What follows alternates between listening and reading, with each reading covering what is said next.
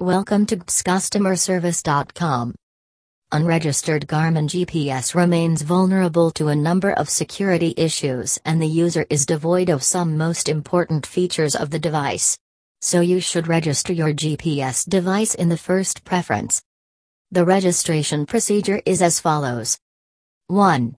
Visit product registration page at garmin.com. 2. Select product category and follow prompts given on the page. 3. Download and install Garmin Express app on your PC. 4. Create a Garmin account to tie up your device with owner's My Garmin account. 5. Check I would also like to receive email about promotions and new products. The step is optional, you can skip it. 6. Tap on Create Account.